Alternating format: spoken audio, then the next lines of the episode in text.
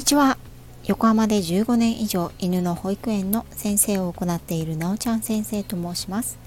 今回も世界一周の船旅にお付き合いいただきありがとうございます。それでは今回も船旅の続きへと出かけましょう。6月29日出港から50日目。オランダはアムステルダムで一晩を過ごし今日は2日目。出港はこの日の夜だから出港までの時間を楽しまなくちゃと支度をして船を降りようとしたらなんと雨がザーザー。そして肌寒い。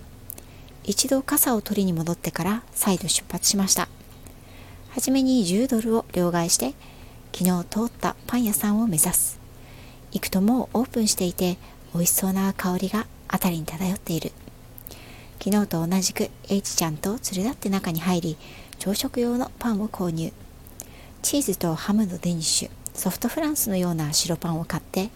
その近くのスーパーへ。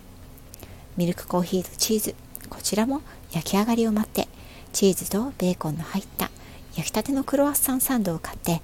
雨の当たらないところにあったスーパーの外のベンチで朝食をとりました朝食後雨だけど行ってみようとガイドブックにあった飲みの市を目指して歩きます。だけど結局見当たらずうろうろとした結果なんと先ほどのスーパーの一本裏にテントの屋台が並んでるじゃないですか。飲みの市はやはり雨雨のせいもあって時間も早いせいか品物が並んでいる店はちらほらこれからもっともっとオープンしてくるみたいで古着なんかを忙しそうに並べたりしている人々の姿が私はここで時計を一つ購入しました。1000円ぐらいのものだけれど旅先での一度きりの出会い気に入ったものを記念品として持って帰れるのは嬉しいですよね。雨は降ったり止んだりを繰り返している。今日のメインテーマはアムステルダム国立美術館だけれどせっかくなので街中を散策しながら徒歩で行くことに。昨日も立ち寄った王宮の前のダム広場へ。途中でまた可愛らしいベーカリーを見つけてしまう。良い香りに思わず中へどれだけパンを買う気なんでしょう。美味しそうなパンに色とりどりのケーキ。そういえばオランダはアップルパイが有名だという話。ショーケースに一切れちょこんと佇んでいるアップルパイを見逃す私ではありません。そしてその隣に並ぶアップルクロワッサン。うーんこちらも見逃せない。結局アップルパイとアップルクロワッサンを2つを買ってトラム乗り場を目指します。雨は強くなっていて気温が下がり寒いぐらい。温かいものが飲みたくなり途中で立ち寄ったカフェで間違ったコーヒーという意味のカフェフェルケートを見つけて飲んでみました。こちらの店では店内の持ち込みも OK のようでアップルクロワッサンと一緒に頬張ってみた。外はカリッとしてカスタードもリンゴも甘さ控えめでとっても美味しかった。期待していたカフェフェルケートは飲んだ感じ普通のカフェオレでしたが体が温まっていくのがわかります。雨宿りをして体も温まったのでこうなったら名物を歩きながら食べてのんびり美術館を目指そうということになりました。オランダの名物は一口パンペパンケーキのポーフェルフェかハーロングサンドハーロングはニシンの意味です。ちょっと裏道に入ってみるとサンドイッチの店がずらり。おお、ここなら名物料理が見つかりそうかも。店頭のショーケースを物色しながら歩いていると女の子がニシンを片手につまんでいるポスターが貼ってある。こっちの人はニシンを頭からパクッと食べるのが正しい食べ方なんだそう。ポスターの貼ってあるお店に入ってみるとショーケースには生のニシンサーモン酢漬けやマリネのニシン魚のフライやツナやエビといったシーフードがずらりカウンターにはパンが山積みされていてショーケースから具材を選んでお気に入りのサンドイッチを作るようだ。カウンター越しに陽気なおじさんが現れハーロングサンドと言うと早速作ってくれた。パンに生のニシン、オニオン、ピクルスを挟んだだけの傷んでシンプルなものです。友達は酢漬けのニシンにしたけれど、皮目が青く光っていてちょっとグロテスク。だけど味は生臭さがなくて意外にも美味しかった。ニシンは初めて生で食べたけれど柔らかくてまあまあ癖がなく美味しい。サーモンも捨てがたかったな。日本じゃ考えられない。生ニシンサンドを食べた後トラムに乗っていざ国立美術館へ。下車すると目の前にこれが王宮ですと言われたらそのまま信じてしまいそうなほど。立派な建物がアムステルダム国立美術館。ちなみに1885年に建てられたこのレンガ造りの壮大な美しい建物は老朽化のために2003年から10年の月日をかけて2013年に改修工事が終わったようです。ですので私はこの改修工事が始まるほんの少し前に訪れていたことになり今の展示方法や作品展示物は大きく変わっていると思います。こちらの美術館は5000点から8000点の収容物があり随時それを入れ替えて展示しているということです。もちろん世界的に有名な美術品は今も昔も同じように展示がされていることと思います。概要欄にアムステルダム国立美術館の URL を貼っておきます。こちらの美術館はそのハイライトとなる作品を見ることもできますのでご興味のある方日本語もね少しだけありますのでよかったら見てみてください。ロンドンのナショナルギャラリーも格やというほどの規模である。これは期待が高まる。早速入場しクロークに荷物と傘を預け美術と芸術の森へと出発していく。2時間と時間を決めてまずは2階から。2階は中世の木の彫刻彫刻宗教画から始まっている。圧巻なのは聖書をモチーフとした巨大なタペストリー。近づいてみると微妙な光の加減による色の違いを出すために数えきれないくらいの種類の色の糸を使っって織り込まれていることがわかる。このタペストリーを制作するのに何年の時間が費やされたことだろう。そして宝物館。暗い黒い布張りのガラスケースの中にスポットライトを浴びてきらめく宝石たち。思わずため息が出てしまうほどの魅惑の輝き。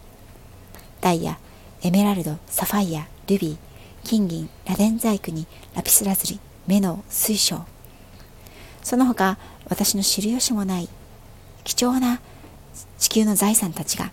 美しい彫刻や器置物に唯一無二の彩りと輝きを与えている。つけられている絵や細かい彫刻も驚くほど繊細で丁寧に作り込まれているのが素人目にもよくわかる。腐っても女子の私自分で欲しいとは思わないけれどやはりキラキラするものには目が奪われてしまう。カラスと一緒ですね。そしてついに絵画ゾーンへと足を踏み入れます。いきなり目に飛び込んできたのは迫力のある生き生きとした絵画の数々。全部しっかりと見て回りたいけれどいかんせん。全然時間が足りない。目についたものが縁があったもの。とふらふらと引きつけられるように絵から絵と。まるで花に引き寄せられるミツバチのように飛び回るように絵画に吸い寄せられていく。目移りするような名画の数々。それでもやはり世界的名画というものはその名が知られている理由がわかるものだ。白天同様遠くからでも嫌が王でも目についてしまう。レンブラントの夜景はその絵画自体の大きさもさることながら存在感は圧倒的。この絵の前だけでも1時間はいられそうなほどだ。人物は暗い背景の中に生き生きと浮かび上がりこちらに飛び出してきそう。さすが光と影の魔術師の異名を持つレンブラント。素晴らしい明暗の書き分けの手法で平面とはとても思えないくらいの奥行きを感じさせる。この絵画が見たかったのだ。憧れの一枚を前に感動の波が胸に押し寄せた。しばらくこの絵画の前で立ち尽くした後もう一つのハイライトゴッホの初作品へ。近くにあるゴッホ博物館に行くことは時間的に難しかったけれどこちらでも何点かその作品を見ることができるということで悩んだ末にアムステルダムの国立美術館を選んだのだ。レンブラントとはもちろん全く違う画風。ゴッホの独特なタッチは柔らかさと厳しさ悲しさと激しさその情熱がそのまま伝わってくる。まるで話しそう話し出しそうな絵画だ。絵画からでもその人の心が性格が伝わってくるような作品はそうそうないからその点だけでも彼が歴史に名を刻んだ理由がわかるような気がしてくる。ゴッホについては不遇な人生を送った彼が後にひまわりアルルの羽橋など明るい絵画を描いていきその人生を終えることとなった南フランスプロヴァンスの地をその足跡をたどりながら旅をすることになったのはこの船旅の約4年後今はまだ知る由もありませんでした。タイムリミットがあっという間に近づいていき焦っていると日本人女性に声をかけられた。なんと前々回のピースボートに乗っていたのだという。ゲスト乗船している方へのメモを預かって最後のハイライトフェルメールの牛乳を注ぐ女青い衣服の女の場所を聞く。フェルメールは日本でも人気が高いながらあまり作品を残していない。一番有名なのは映画化もされた真珠の耳飾りの少女であることには間違いないがその他にも素晴らしい作品を残している。原画を見ることができるのは本当に貴重な機会だ。これを逃したら次はいつ見られるかわからない。かの有名なフェルメールブルーは本当に美しかった。先ほどの宝物館で見たサファイアの輝きも描くやという美しさだ。コバルトブルーから瑠璃色に近い深みのある青。存在感のある牛乳を注ぐ女のテーブルクロスとスカート。フェルメールもまた光の画家と言われる。白い光の粒を描くことで作品をよりリアルに立体的に見せながらも幻想的な雰囲気を作り上げるのだ。そして実に見事にパンの質感布の質感液体の質感を描き分けている。青い衣服の女。ではもっと柔らかい光。午後の優しい光がうっすらと女を包み込みさながら神々しささえ彼女に与えている。ヨーロッパだからこその淡い午後の光。東南アジアではこう描くことはないだろう。決して夜景のような大きな作品ではないけれど圧倒的な質感と存在感で人々の目を心を引きつけるものがやはりフェルメールの作品にはある。これらの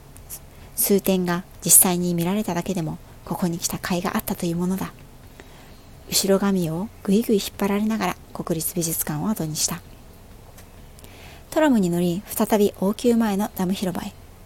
またあの大きなスーパーで夜用のモッツァレラチーズオリブラックオリーブきゅうりとトマトのサラダセットを買いベイビーゴーダと書かれているチーズを購入した。ワックスで周りが固められているので常温保存が可能とのこと。最も船旅から帰国する頃にはベイビーがアダルトぐらいには熟成されているかもしれないけれど規制リミットがあるのでお土産屋さんを物色しながら船へ戻る。絵はがきピンバッジ石鹸などを購入しこれまた名物のフライドポテトを食べながらアムステルダムを後にする。こちらではフライドポテトにかけるのはなんとマヨネーズ。マヨネーズの味は全然違って酸味がなくどちらかというと甘い。そして粘度が高い。これはこれで美味しいけれどお好み焼きやたこ焼きには合わない気がする。ところ変わればマヨネーズの味も変わるものだ。雨はいつの間にか止んでオリビア号に帰るのは楽だった。船に戻るとなんだか物々しい雰囲気。警察車両がたくさん。何事？と思っているとシェパードたちが廊下をうろうろとしている。船内放送を聞いたところによるとどうやら私たちが不在の間麻薬探査犬の犬たちが船の隅々をドラッグが持ち込まれていないかを細かくチェックしていた様子です。オランダでは大麻などのいわゆるソフトドラッグはコーヒーショップと称させ称される店舗において購入できるとはされているもののこれらの薬物の所持販売等については本来違法であり犯罪行為にあたります外務省を海外安全情報より抜粋させていただきました。というように特定の場所で購入はできるもののこれらを持ち込むこと海外に持ち出すことは犯罪にあたるため入港はすんなりできるものの出港にはかなり時間がかかりました私は後から知ったことですがこの時大麻を所持していた乗船客がいたようで強制下船になったようです。やっぱり特別に訓練されたプロフェッショナルな犬たちの鼻はごまかせませんね。連日歩き通して思わずベッドに倒れ込んだらそのままうとうとしてしまった。出港アナウンスが聞こえてよかった無事に出港できる。それを最後に私は夢の国へ。複雑な魅力の詰まった自由都市アムステルダムを後にしてお次は北欧美しき自然の街ノルウェーの首都オスロへ。それでは来週もまた楽しみにお待ちください。